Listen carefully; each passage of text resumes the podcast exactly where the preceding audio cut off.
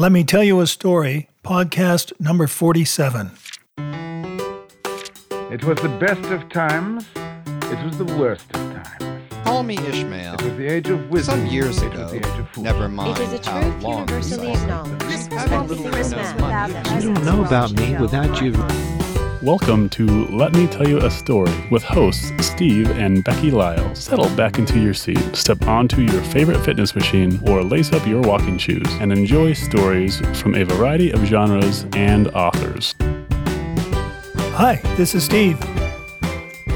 Hi, this is Becky.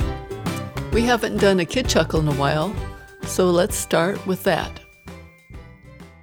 We have three children uh, Lisa, Toby, and Brady. That's what these kid chuckles are all about, or they're the source of the chuckles. And today is Toby's birthday. So it's fun to read these uh, little quotes from 30 some years ago. Uh, the first one, uh, let's see, this one is by Elisa. She was probably about five at the time. She said, Can we have some food in the back seat so we can pig in? And then a quote by Toby, who was um, probably three I don't know where my nickel went. It just wanted to go away. Later, um, again in the car, Elisa and Toby saw me coming toward the car and told Steve, their dad, Here comes the mommy. About that time, Toby so sweetly pasted pictures, um, his original art, on the wall just for me. Elisa wore a new white dress on Sunday to church and said it was so comfortable that it made her feel like crossing her legs. At that time in her life, she called mannequins hard people. And Toby, who did not like my new haircut, said, Why do moms always have short hair? And one last conversation between the two, I heard Toby say, Hot news to Elisa. She laughed and laughed.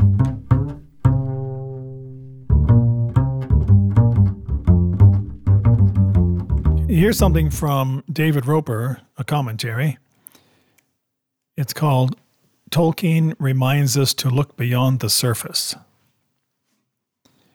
Back in the 1860s, a prospector named Captain Tom Morgan filed a claim on a hard to find drainage in the mountains northeast of Boise and rode into town claiming he had discovered over $50,000 worth of gold. After a legendary spending spree, his gold was discovered to be chemically enhanced iron pyrite, fool's gold. Captain Morgan was never caught, nor was he ever seen again, but his skullduggery is memorialized in the name the site bears to this day Bogus Basin, and proves again that Shakespeare was right all that glitters is not gold. We know the proverb and we know the truth, for we've all been fooled by those who shimmer and shine, but whose hearts are dark and deceitful.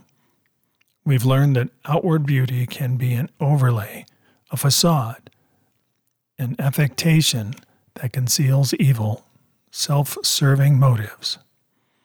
It's good to be wary of those who look good, uh, who look good, too good to be true, for often we discover that they are.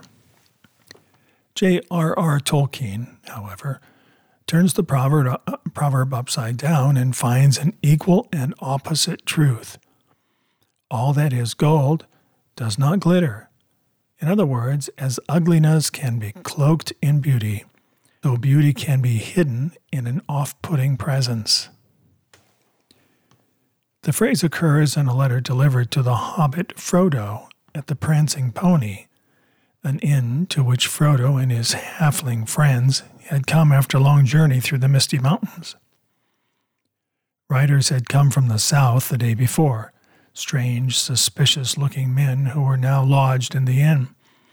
But the strangest of all was a dark, tall man who sat in a shadowy corner, wrapped in a cloak with a hood that hid his face. He was a ranger. The innkeeper Barliman said, a solitary wanderer who came and went at will, and whose business was shrouded in mystery. His presence was grim and forbidding. Then old Barliman remembered a letter from Gandalf in which the wizard informed Frodo that he might meet a friend at the inn. A man lean, dark, tall, by some called Strider. He knows our business and will help you. In a postscript to the letter, Gandalf inserts this poem All that is gold does not glitter. Not all those who wander are lost. The old that is strong does not wither. Deep roots are not reached by the frost. From the ashes a fire shall woken, a light from the shadows shall spring. Renewed shall be blade that was broken. The crownless again shall be king. Who could have guessed that the dark rider was in fact a nobleman? Aragorn, son of Arathorn, a crownless king an ancient warrior with deep wisdom who would become a fast friend, faithful guide, and guardian to the travelers, which is Tolkien's point. An unappealing presence can conceal a heart of gold.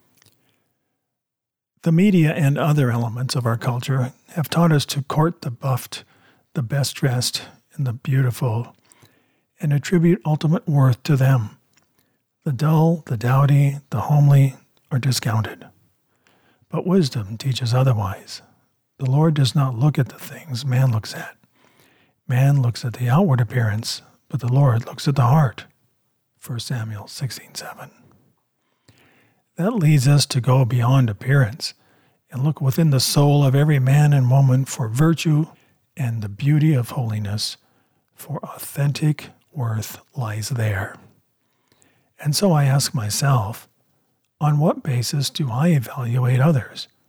What kind of fool am I?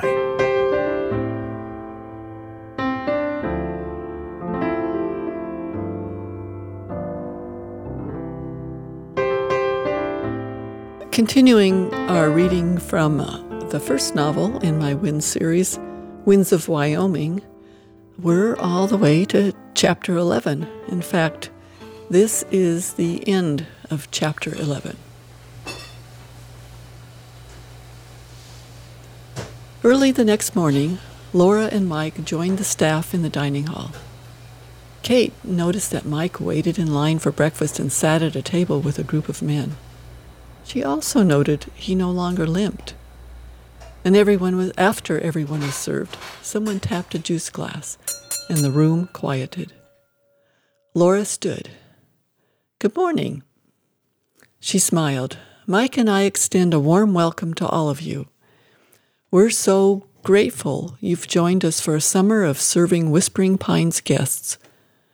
As most of you know, my husband, Dan, who used to make this welcome speech, is no longer with us. She swallowed and took a ragged breath. Things may not flow as smoothly without his leadership, but we'll learn and we'll help each other. She paused. Kate saw Mike nod at his mom as if willing her to go on. Laura stood taller. Each one of you has already stepped up to the plate in innumerable ways. This ranch glows. Thank you for cleaning, fixing, raking, trimming, scrubbing, painting, grooming, mucking, and dozens of other duties that help uphold our standard of service.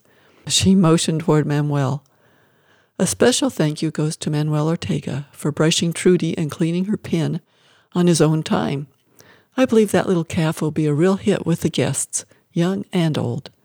Manuel ducked his head, looking embarrassed. Cyrus, seated behind Kate, grunted his displeasure. Laura continued, Keep up the good work. Our first guests arrive this evening, so gear up for action tomorrow. We'll have a wonderful season together. Thank you again from the bottom of my heart for all you do. She looked around the room. That's all I have to say. Any questions? Kate joined in the applause that circulated through the dining hall. It was obvious the employees respected their boss. A man in the middle of the room raised his hand. Laura pointed to him. Hold that thought, Sean. She lifted the envelope she held in her hand. I almost forgot the paychecks. Mike, will you please distribute these while I take questions? When he came to the table where Kate sat with Tricia and Bethany, he gave the girls their checks and rifled through the envelopes again, a frown on his face. He leaned down to murmur in Kate's ear, Sorry, I don't see yours here, but I'll make sure you get one today. Ignoring the thump of her heart, she turned to whisper in his ear, smelling his spicy aftershave. Coach gave me mine yesterday. Oh, good. Glad you got it. He winked and moved to the next table. Bethany elbowed Kate. Kate wrinkled her nose and shook her head. Bethany had the wrong idea. Like Tara had said, Mike was a friendly kind of guy. But did he, did he really think she was pathetic? And why did he keep winking at her? Obviously, he didn't realize what it did to her insides. She turned her attention back to Laura. It didn't matter what Mike thought. He was taken. From across the room, Clint caught her eye, his wide grin sweetening the bitter pill she'd just swallowed.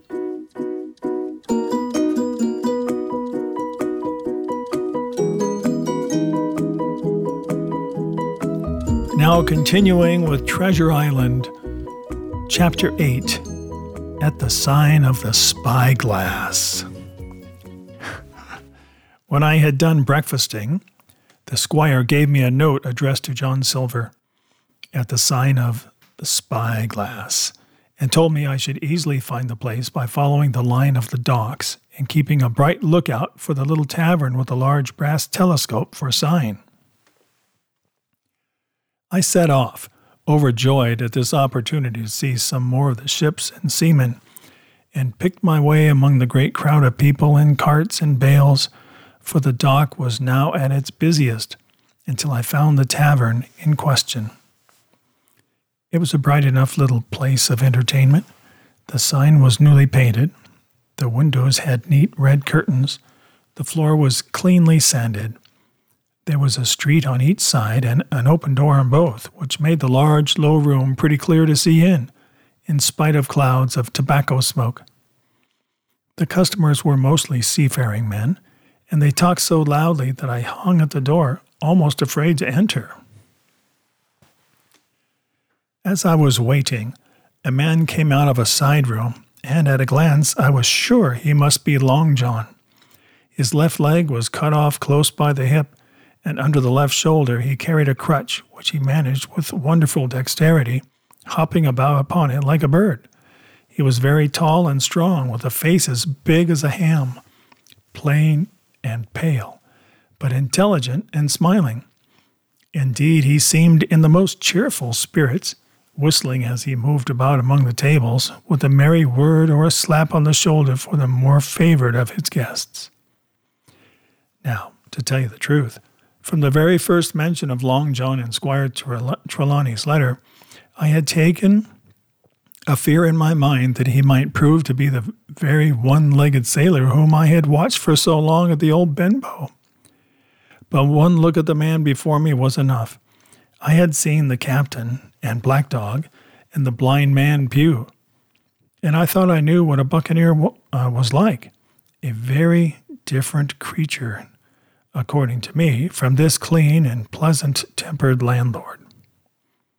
I plucked up courage at once, crossed the threshold, and walked right up to the man where he stood, propped on his crutch, talking to a customer. Mr. Silver, sir? I asked, holding out the note. Yes, my lad, said he. Such is my name, to be sure. And who may you be? And then, as he saw the squire's letter, he seemed to give he seemed to me to give something almost like a start. Oh, said he, quite loud, and offering his hand, I see you are our new cabin boy. Pleased I am to see you. And he took my hand in his large, firm grasp. Just then, one of the customers at the far side rose suddenly and made for the door. It was close by him, and he was out in the street in a moment.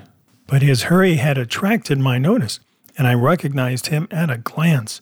It was the tallow faced man, wanting two fingers, who had come first to the Admiral Benbow. Oh, I cried, stop him! It's Black Dog! I don't care two coppers who he is, cried Silver, but he hasn't paid his score. Harry, run and catch him. One of the others, who was nearest the door, leaped up and started in pursuit. If he were Admiral Hawke, he shall pay his score, cried Silver, and then relinquishing my hand, Who did you say he was? he asked. Black what? Dog, sir, said I. Has Mr. Trelawney not told you of the Buccaneers? He was one of them. So? cried Silver. In my house? Ben, run and help Harry. One of those swabs, was he? Was that you drinking with him, Morgan? Step up here. The man whom he called Morgan, an old gray haired, mahogany faced sailor, came forward pretty sheepishly, rolling his quid. Now, Morgan, said Long John, very sternly, you never clapped your eyes on that black, black dog before, did you now? Not I, sir, said Morgan, with a salute. You didn't know his name, did you? No, sir. By the powers, Tom Morgan, it's as good for you, exclaimed the landlord. If you had been mixed up with the like of that, you would never have put another foot in my house. You may lay to that. And what was he saying to you? I don't rightly know, sir, answered Morgan. Do you call that a head on your shoulders or a blessed dead eye? cried Long John. Don't rightly know, don't you? Perhaps you don't happen to rightly know who you was speaking to, perhaps. Come now. What was he, John? Voyages? Captains? Ships? Pipe up! What was it? We was a talkin' of keel haulin', answered Morgan keel haulin', was you? And a mighty suitable thing, too. And you may lay to that. Get back to your place for a lubber, Tom. And then, as Morgan rolled back to his seat, Silver added to me in a confidential whisper that was very flattering, as I thought. He's quite an honest man, Tom Morgan, only stupid. And now, he ran on again aloud, let's see, Black Dog, no, I don't know the name, not I. Yet, I kind of think I've, yes, I've seen the swab. He used to come here with a blind beggar he used. That he did, you may be sure, said I. I knew that blind man too. His name was Pew. It was, cried Silver, now quite excited. Pew. That were his name for certain. Ah, he looked a shark, he did if we run down this black dog, now there'll be news for Captain Trelawney. Ben's a good runner. Few seamen run better than Ben. He should run him down, hand over hand, by the powers. He talked to keel hauling, did he? I'll keel haul him. All the time he was jerking out these phrases, he was stumping up and down the tavern on his crutch, slapping tables with his hand, and giving such a show of excitement as would have convinced an old Bailey judge or a Bow Street runner. My suspicions had been thoroughly reawakened on finding Black Dog at the spyglass, and I watched the cook narrowly. But he was too deep and too ready and too clever for me, and by the time the two men had come back out of breath and confessed that they had lost the track in a crowd and been scolded like thieves, I would have gone bail for the innocence of Long John Silver. See here now, Hawkins, said he. Here's a blessed hard thing on a man like me, now ain't it? There's Captain Trelawney. What's he to think? Here I have this confounded son of a Dutchman sitting in my own house, drinking of my own rum. Here you comes and tells me of it plain, and here I let him give us all the slip before my blessed deadlights. Now, Hawkins, you do me justice with the captain. You're a lad, you are, but you're as smart as paint. I see that when you first came in. Now, here it is. What can I do with this old timber I hobble on? When I was an A, B Mariner. I'd have come up alongside of him, hand over hand, and broached him to an embrace of old shakes, I would. But now. And then all of a sudden he stopped, and his jaw dropped as though he had remembered something. The score, he burst out. Three goes a rum. Why, shiver my timbers if I hadn't forgotten my score. And, falling on a bench, he laughed until the tears ran down his cheeks. I could not help joining, and we laughed together, peal after peal, until the tavern rang again. Why, what a precious old sea calf I am, he said at last, wiping his cheeks. You and me should get on well, Hawkins, for I'll take my Davy I should be rated ship's boy. But come now, stand by to go about. This won't do. Duty is duty, messmates. I'll put on my old cocked hat and step along of you to Captain Trelawney's and report this here affair. For mind you, it's serious, young Hawkins, and neither you nor me's come out of it with what I should make so bold as to call credit. Nor you neither, says you. Not smart. None of the pair of us smart. But dash my buttons, that was a good un about my score. And he began to laugh again, and so that heartily that though I did not see the joke as he did, I was again obliged to join him in his mirth. On our little walk along the quays, he made himself the most interesting companion, telling me about the different ships that we passed by, their rig, tonnage, and nationality, explaining the work that was going forward, how one was discharging, another taking in cargo, and a third making ready for sea, and every now and then telling me some little anecdote of ships or seamen, or repeating a nautical phrase till I had learned it perfectly. I began to see that here was one of the best of possible shipmates. When we got to the inn, the squire and Dr. Livesey were seated together, finishing a quart of ale with a toast in it before they should go aboard the schooner on a visit of inspection. Long John told the story from first to last with a great deal of spirit and the most perfect truth. That was how it were, now, weren't it, Hawkins? he would say now and again, and I could always bear him entirely out. The two gentlemen regretted that Black Dog had gone away, but we all agreed there was nothing to be done. And after he had been Complimented, Long John took up his crutch and departed. All hands aboard by four this afternoon, shouted the squire after him. Aye, aye, sir, cried the cook in the passage. Well, squire, said Dr. Livesey, I don't put much faith in your discoveries, as a general thing, but I will say this John Silver suits me.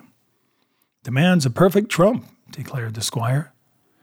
And now, added the doctor, Jim may come on board with us, may he not? To be sure he's, he may, says Squire. Take your hat, Hawkins, and we'll see the ship. It's been quite some time since we read from the short story compilation. Uh, my critique partners and I put together a couple years ago. Uh, we titled it Passageways.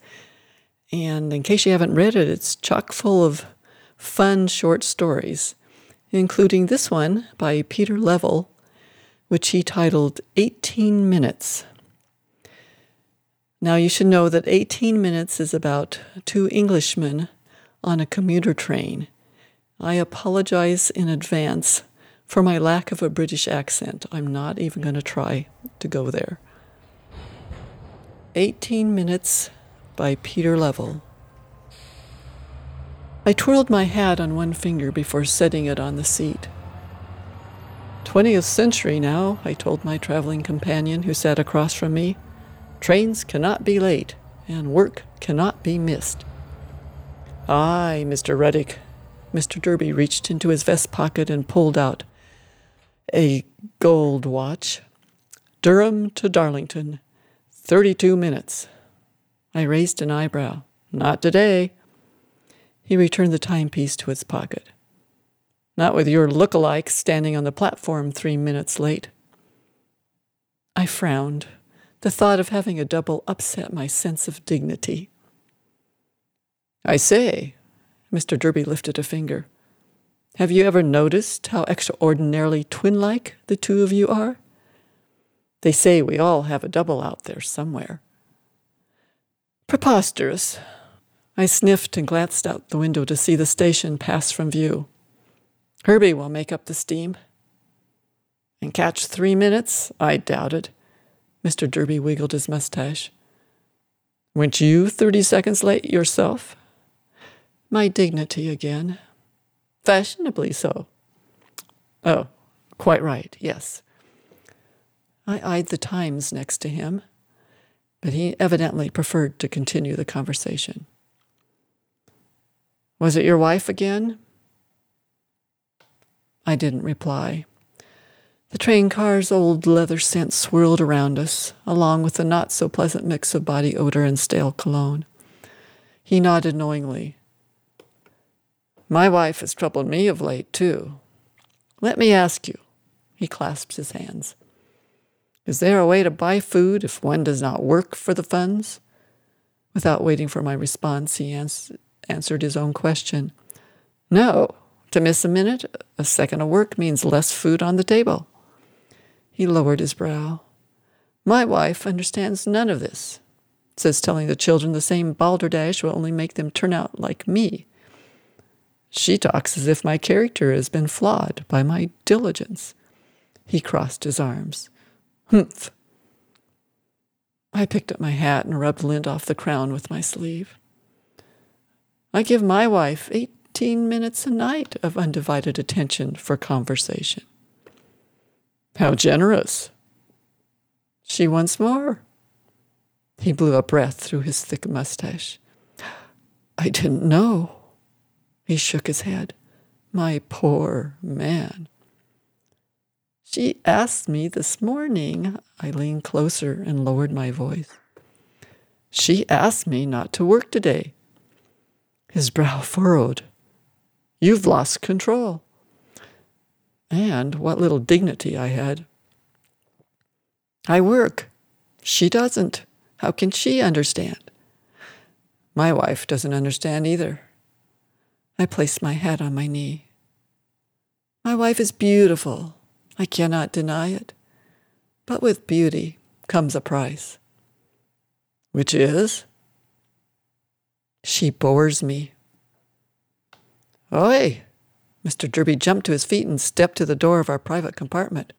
Through the window, I could see my double standing on the other side. Mr. Derby yanked the door open. We're steady fellows aboard this train. He stabbed his forefinger at the man's chest. We've jobs, you see, and to keep them we must be on time. His voice rose. If all the trains were late thanks to blokes like you, His Majesty's empire would crumble. My double clenched his fist. It was my wife, you see. A wife is no excuse. Mr. Derby slammed the door in the man's face and yelled through the glass. Find another compartment. This one's full. He plopped back down in his seat and crossed his arms again. After a moment, he sighed as if he was beginning to regret his words. Time to bolster the man's dignity. Well deserved, I said. Spot on. Silence regained its form.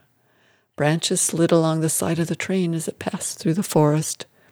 Their leaves glistened in the morning's bright sunlight. I rested my hands on my hat and attempted to prepare myself for the day ahead. My morning so far had been disconcerting, to say the least. A figure flashed by the window. I blinked and gasped. Mr. Derby sat up. My dear Mr. Ruddick, you've gone white. I. Had I really seen what I thought I saw? I. I think I saw someone fall from the train. Impossible. He craned his neck to look outside. From the train, you say? The screech of metal against metal filled the air as the car lurched to a stop. My companion flew into my lap. I pushed him away and retrieved my crushed hat. Seated once more, Mr. Derby combed his mustache back into place with his fingers, straightened his vest, and brushed the shoulders of his coat, apparently purging himself of the unpleasant experience. I heard the sound of hurried footsteps and turned in time to see conductors charge through the corridor. I opened a window and leaned out to search for a body. The pungent cloud of smoke, of coal smoke, wafting from the engine made me cough. At the rear of the train, the conductors huddled in a mass of blue uniforms, but they soon separated and then dispersed into a nearby thicket. Beyond the engine, I saw a small station nestled between tall evergreens. The platform was filled with constables, who lined up as I watched and then marched toward the train. What's the word? asked Mr. Derby. I sat back. Village bobbies. What are they doing here? He stuck his head out his window. Think they're looking for your train, Jumper? The thump of pounding feet again filled the passageway. I swiveled this time, a familiar figure ran by. It was Rose, my wife. She was followed by two policemen. I flung the door open and stepped into the passageway just as she disappeared through the exit at the end of the car. The constables were close on her heels. I ran after them onto the platform, but Rose was nowhere in sight. As I jumped to the ground, a bush rustled nearby. I stopped. From the branches crawled the man who resembled me, except his clothes, clothing was filthy, and he wore no hat. Two conductors came running to help him to his feet. I started toward them but changed course when I heard a woman cry out. I hurried to the sound and saw my wife on the other side of the train coupling, struggling to free herself from the constables who held her arms. I shouted, Rose, what's going on? She paused, and the men took a better grip. My wife seemed surprised to see me. Jasper! I held out my palms. What have you done? I threw you from the train. She stared at my suit. But you don't look as if you've tumbled. You threw me from the train? Was she barmy? My wife jutted her chin. And I'd do it again. I glanced at my double. He was arguing with conductors on my side of the track. I did not jump, he insisted. I was shoved. My dignity struggled with the shock of my wife's words. You pushed the wrong man, Rose. She shook her head. That can't be. I was sure it was you. Why? I asked. Why all the bother? The cost- constables nodded and leaned closer.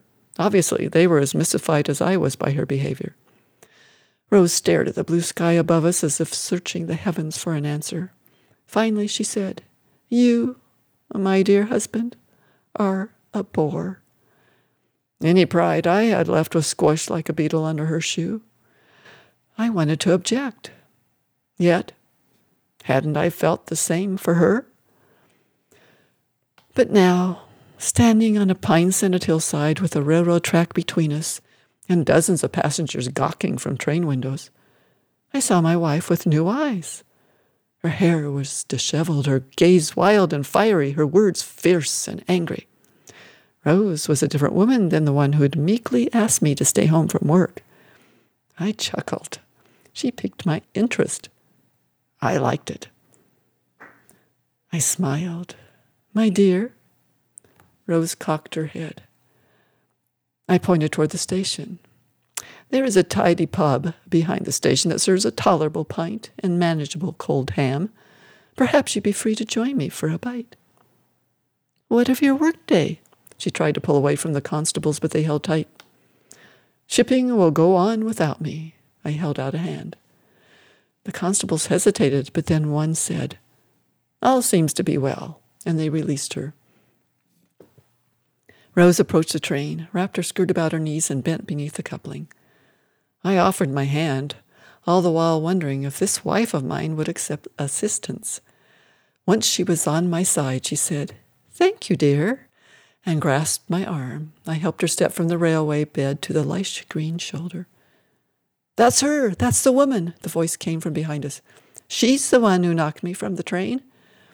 I spun and saw my double approaching. In an instant, conductors and constables circled the three of us, like hunting dogs surrounding a fox. My double pointed at Rose. You pushed me. She wiped coal dust from her shoulder, but didn't speak. My dignity took a step forward, and I followed.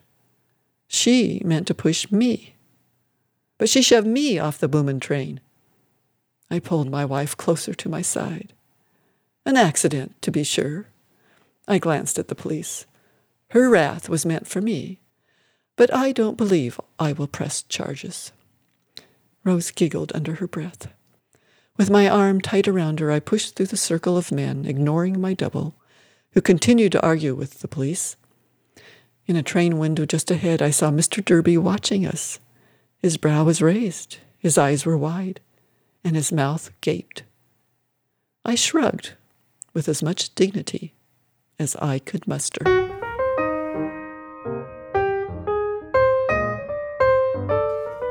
Let's end with this one. It's When Things Go Wrong, a poem by we don't know who.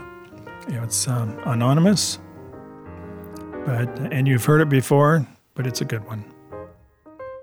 When things go wrong, as they sometimes will, when the road you're trudging seems all uphill, when the funds are low and the debts are high, and you want to smile, but you have to sigh, when care is pressing you down a bit, rest if you must, but don't you quit. Life is queer with its twists and turns, as every one of us sometimes learns, and many a fellow turns about when he might have won had he stuck it out. Don't give up, though the pace seems slow. You may succeed with another blow. Often the goal is nearer than it seems to a faint and faltering man. Often the struggler has given up when he might have captured the victor's cup. And he learned too late when the night came down how close he was to the golden crown. Success is failure turned inside out, the silver tint in the clouds of doubt. And you never can tell how close you are. You might be near when it seems afar. So stick to the fight when you're hardest hit. It's when things seem worst that you must not quit. And with that, we'll quit. That's it for this time. Thanks for listening. Until next time, happy reading. Thanks for listening. You can find more of Becky Lyles under the pen name Rebecca Carey Lyles. Her most recent novels, Winds of Wyoming and Winds of Freedom, have both won awards and made the Amazon best-selling list. Steve, well, he just really needs to get his stuff published. If you have comments or suggestions, send them to story at beckylyles.com. Tune in next week for more tall tales and fun fables at Let Me Tell You a Story.